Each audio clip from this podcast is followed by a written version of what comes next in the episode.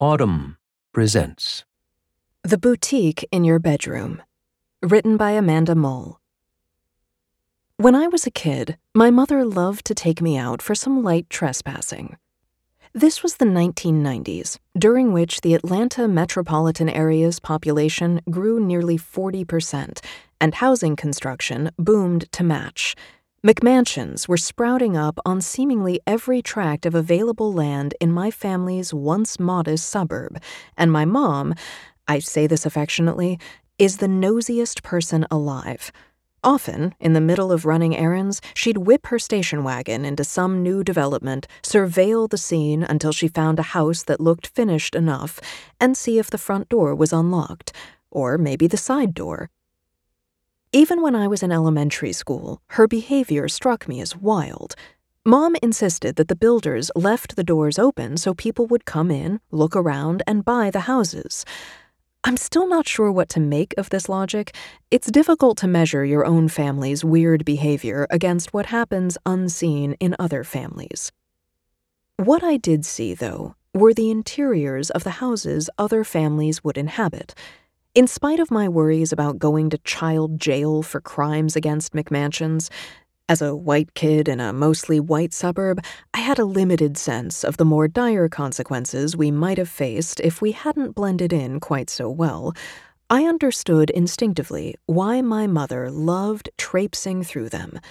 It was anticipatory voyeurism an opportunity to gaze upon the granite countertops and built in bookshelves that would soon greet the upper middle class families streaming into Atlanta from the Northeast and Midwest.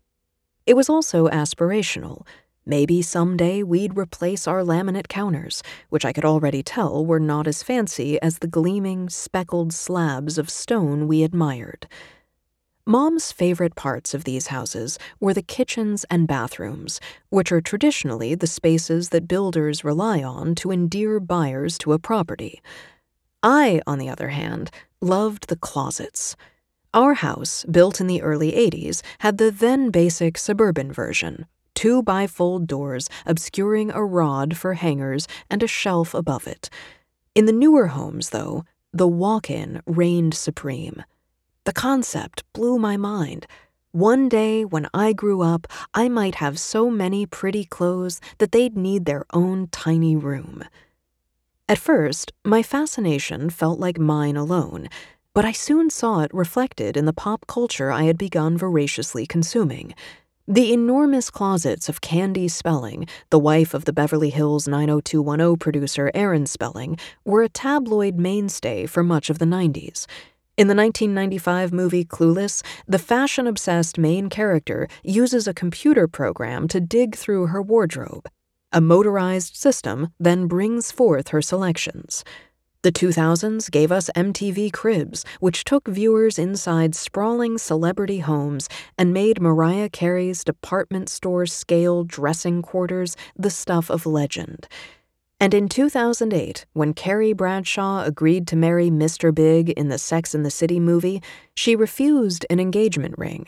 Instead, she wanted a really big closet. Since then, with the help of ever cheaper clothes, more and more Americans have sought to follow Carrie's lead. The closet has transformed both spatially and spiritually, from cramped afterthought to personal sanctuary. At the very high end, closets can span multiple rooms and comprise a near limitless set of amenities vanities, desks, wet bars. They can even bear an uncanny resemblance to boutiques. As shopping continues to shift online, the ultimate luxury might be building a store of your own. None of this is new. In fact, it's very, very old. From the 1300s through the 1800s, Europeans used the word closet to refer to a space that really was a room unto itself. As the late architecture curator Henry Urbach once explained, the term then described a place for retreat, prayer, study, or speculation. Such rooms were also used to display precious objects, but above all, they were havens their purpose as much emotional as functional. What most Americans now think of as a closet, a small void adjacent to a larger room, first emerged around 1840 when consumers found themselves needing a place to store all the goods that industrialization had produced. The closet obscured itself by receding into the wall, and it attempted to disappear the family's stuff, writes Shannon Mattern, an anthropologist at the New School. In this way, it allowed people to relish in consumption and enjoy their material possessions, but discreetly, while maintaining a semblance of frugality and moral propriety. That model held for the next century or so, until the post war American economy lurched into motion, setting the country on the conveyor belt that would eventually deliver it to Kylie Jenner's mirrored hall of designer handbags, a tour of which has been viewed more than 15 million times on YouTube. Prosperity settled in the suburbs, where millions of families moved into progressively bigger homes. Today, the average new single family home is more than 1,000 square feet larger than it was in the early 1970s, even though new homes have, on average, fewer people living in them. Regardless of Americans' lack of need for giant houses, our zoning laws create them. Many local governments have made building apartments or condos effectively illegal, and they are supported in this by homeowners, many of whom fear attracting less wealthy neighbors, but welcome anything that pumps up property values, such as bigger houses down the street. Developers are happy to comply. American homes not only have more space and fewer people than they once did, they also have a lot more stuff. We're conditioned that we need the right thing for the right activity. Jill LaRue Reiser, the Senior Vice President and Chief Merchandising Officer for the custom storage company California Closets, told me. As clothing in particular has gotten less expensive and more bountiful, big closets have become a selling point unto themselves. The builders really figured it out, she said. If they could hook women with enough space for their shoes, they could sell the whole house. Which is why, for decades, the country's closets have had no reason to do anything but grow, fueling the perpetual motion machine of the modern wardrobe. You have more space, so you don't hesitate to buy more stuff, but eventually your big new closets seem cramped and small. At that point, maybe it's time for a new place with even bigger closets. This cycle kicked into high gear in the mid 90s as HGTV helped turn home improvement into a spectator sport. Unbeknownst to us, my family's habit of browsing new houses was an expression of a much more widely felt curiosity about how others lived and about how viewers could maybe live one day too. Since the HGTV channel launched in 1994 with a modest slate of shows about remodeling and interior design, it has become a cultural juggernaut. In 2019, it had the fourth highest viewership of any cable channel. By giving people insight into how they might transform their homes, a process that had long been opaque, it's been a tremendous boon to the home improvement industry. When HGTV started, Home Depot and Lowe's drew a little more than $18 billion in combined net sales. By 2018, that number had grown to almost $180 billion. Once viewers understood what was possible, many of them became intensely interested in changing their homes, and the era's builder grade, bare bones walk in closets provided a low risk, high reward project. Home improvement entertainment and wealth voyeurism have since joined forces with social media. Pinterest runs on the energy generated by people plotting the homes and wardrobes of their dreams.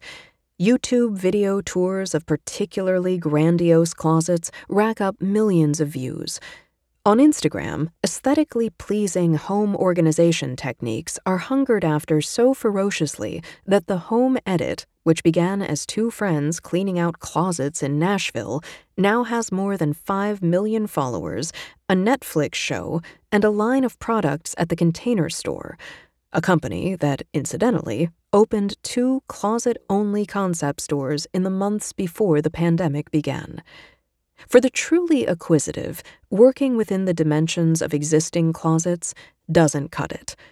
That's where other parts of America's unusually giant homes come in. People are using spare rooms.